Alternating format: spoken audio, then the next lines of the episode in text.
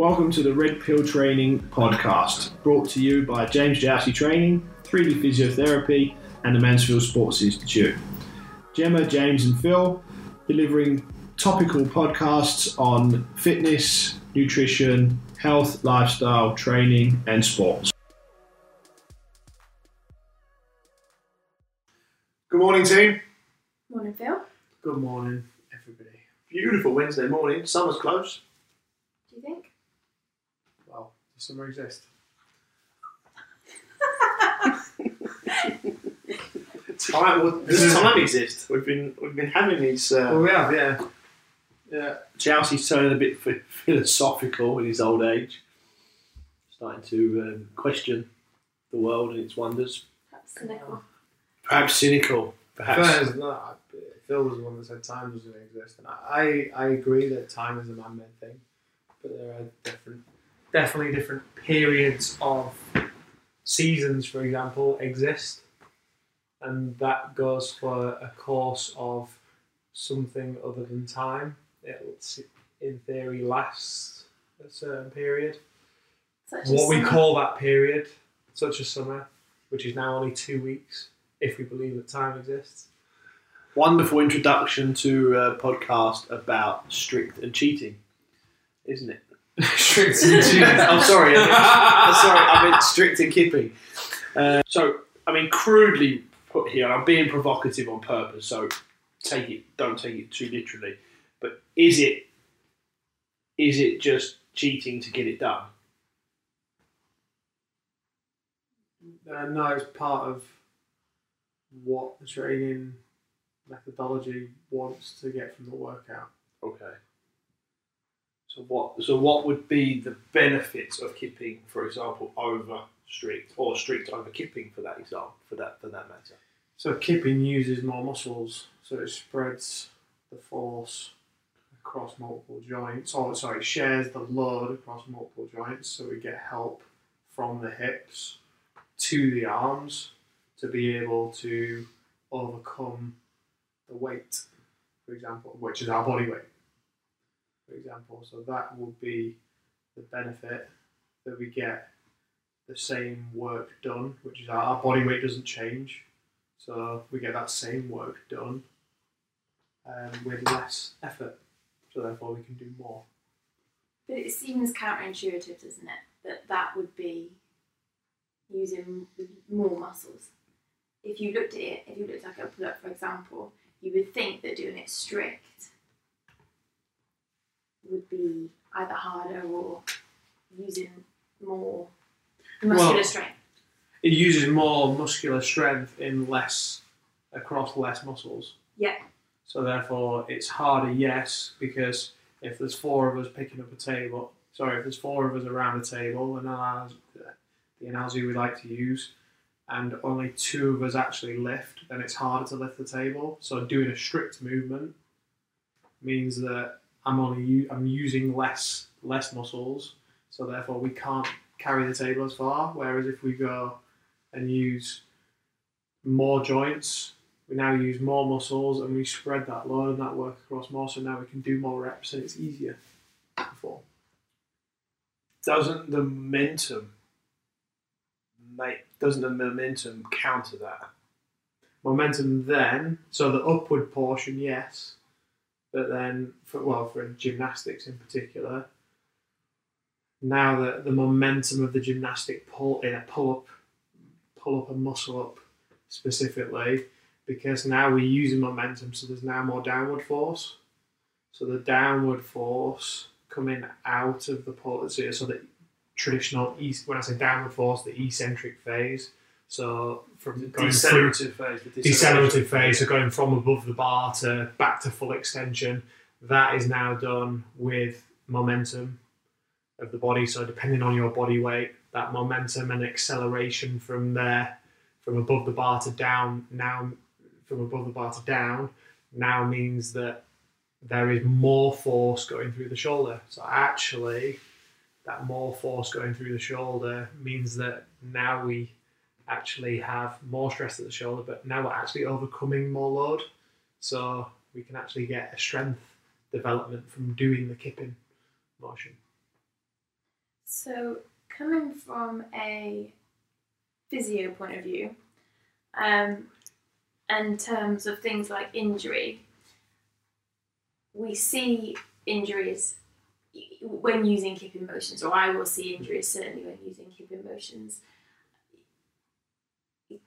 Is that because of the way that people are doing it? Is that because how would you sort of tackle that? I'd like to potentially challenge you, sir, Go on, sir. and say that with the greater speed, Yeah. I agree. You've got greater speed, so you're coming down faster. Yeah. But you still have momentum to decelerate it with. Now I don't have. I think we'll send we'll set, set Gemma on this because I think looking at some, if there is any kind of data or any kind of any kind, there probably isn't because no one would research it. But the interesting aspect there is the speed of coming down create more load. Like you're coming from a higher height at greater speed. Yeah. It creates more load. But we also know momentum stabilizes. And we also know, like runners, it's easier to run faster than slower Yeah. it- because the momentum stabilizes you. So could we could we be seeing that? I think the answer to that is that we see more injuries with with kipping.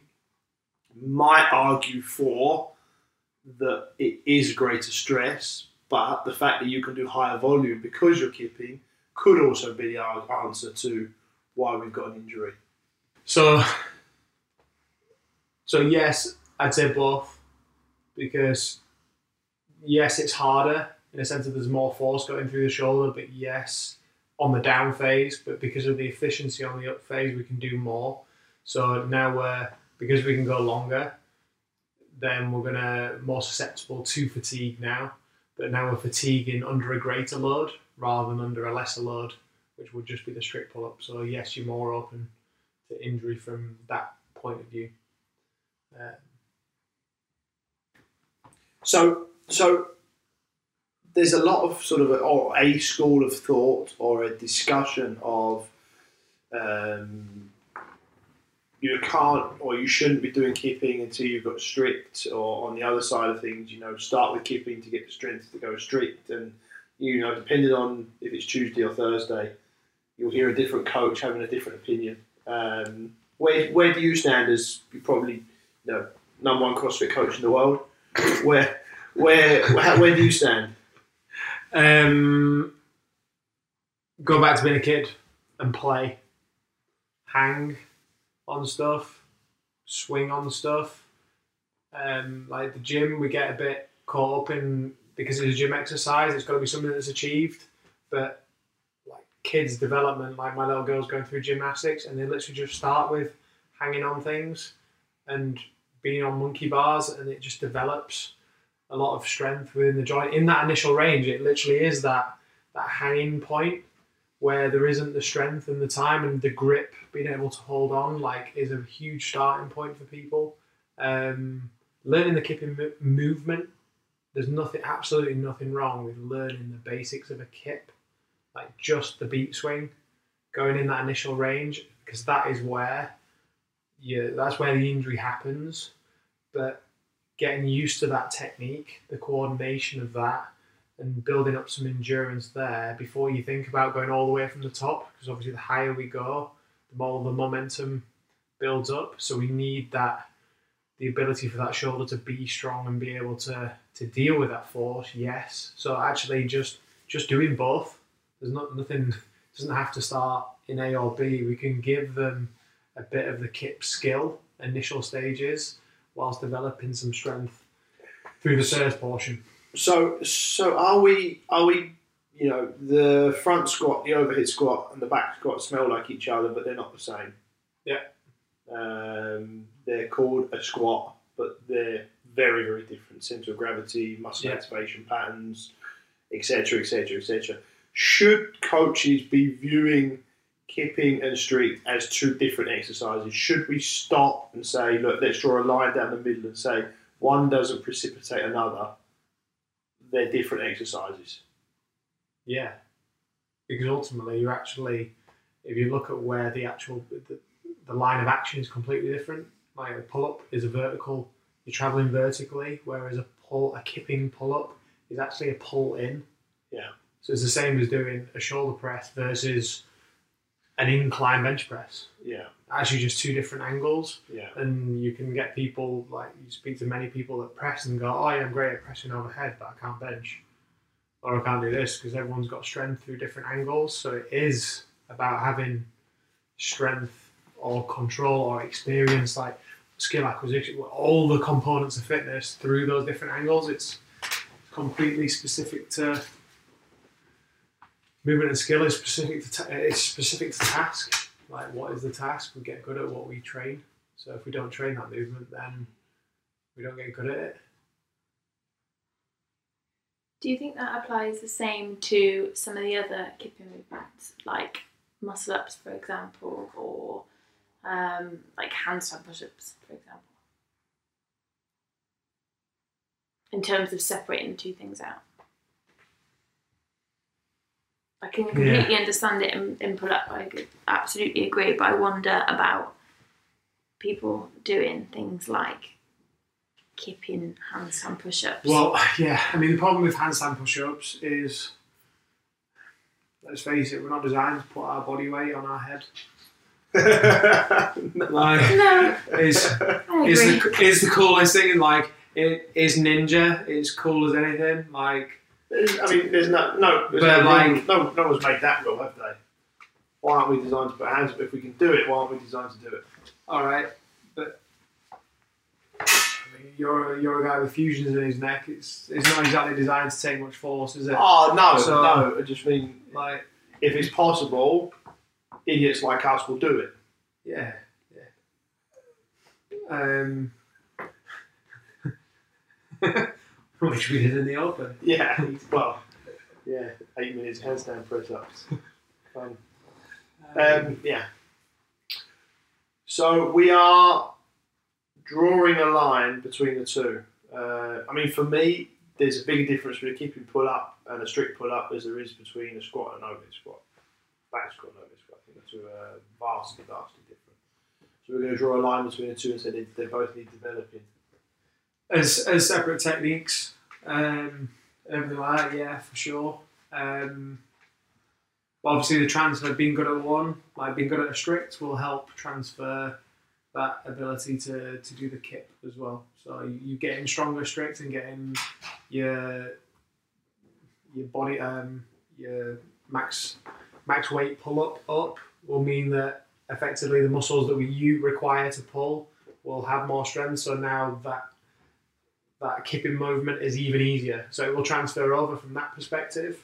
But yeah, they're, they're still work on both. Okay. In terms of an injury perspective, generally, is, is one higher risk than the other? as uh, yeah, I would imagine that. Well, certainly I see more um, in terms of the kipping with things like shoulder injuries, particularly when um, the person or the athlete is hasn't got the ability to perform the movement. So things like the extension at the bottom of the the hang, like thoracic extension, you're going to potentially load your shoulders differently. Um, or if they haven't got certain movements that they need in order to per- perform it, then, then they are going to get an injury more so than with a strict movement. Because with a strict movement, I think you can certainly compensate differently, but also you're just not going to be able to do it. Yeah, yeah, for sure. Like, exact, like more muscles are involved in the kipping motion because more joints are involved. But if those the other muscles like the abdominals, for example, they're hugely important in that that extension at the bottom of the of the kip. Like if they can't help that deceleration of that load force, then that force just goes to the shoulder. Yeah. So that dissipation of force has to be across all the joints. It can't. It's not just. It's not just the shoulder's fault. So it's not a weak shoulder that means you got injured. It could be a weak core that means you've got yeah. a shoulder injury because all the force is going there. Like we can't just blame the shoulder shoulders not strong enough to, to take it. It's it's multifactorial because we've got more joints moving. So it has to be. Okay, so for those guys listening that want to get better at their kip, uh, like we do in swimming, take them out of the water, do some dry land work, uh, dry land work for press ups and kipping stuff. Give us some exercises, uh, give us some suggestions of, of things guys can be doing at home to improve their work while doing kipping pull ups without doing kipping pull ups. Cool, yeah. So you can go down the gymnastic route, which is um, yeah, hollow rock and arch rocks, just to get used to that motion and that coming from the midsection. Um, we like to do um, shock horror lunges, but what you can do is you can take the lunges and get dumbbells in your hand, and you can start to swing dumbbells. So you're actually in that bottom position of a lunge. You can swing, so you end up with dumbbells going up over your head, backwards. You feel like you're in that that arch position at the bottom of the kip. Um, hang, like I said, the ability to hang, like holding that hang grip, our force. We've, we've already established many times like the force is greater going through the body, so your grip therefore has to be good enough to hold you for that amount of time. You're on the bar longer with kipping because like we can go for longer. So you therefore have to have the grip that can match that and deal with that extra force and momentum going through the body.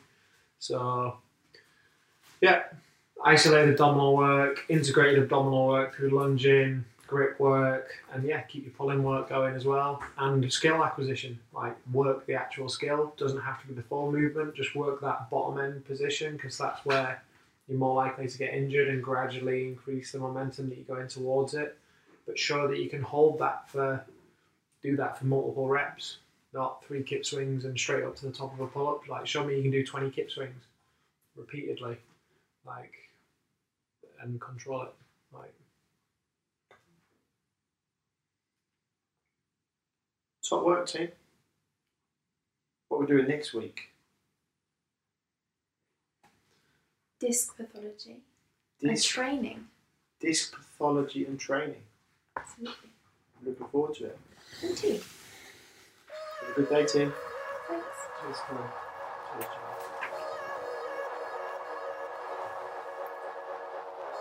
Thank you for listening to the podcast. If you're enjoying the podcast and want to come and join us on our Red Pill Movement Assessors course, we'll be teaching you the biomechanical assessment procedure designed by James Jousey and Phil Mansfield. There are two dates left this year the 23rd and 24th of June in Whatever It Takes London, which is selling fast, so uh, book up. Or the 27th and the 28th of October in Reebok CrossFit Nuremberg. Look forward to seeing you there.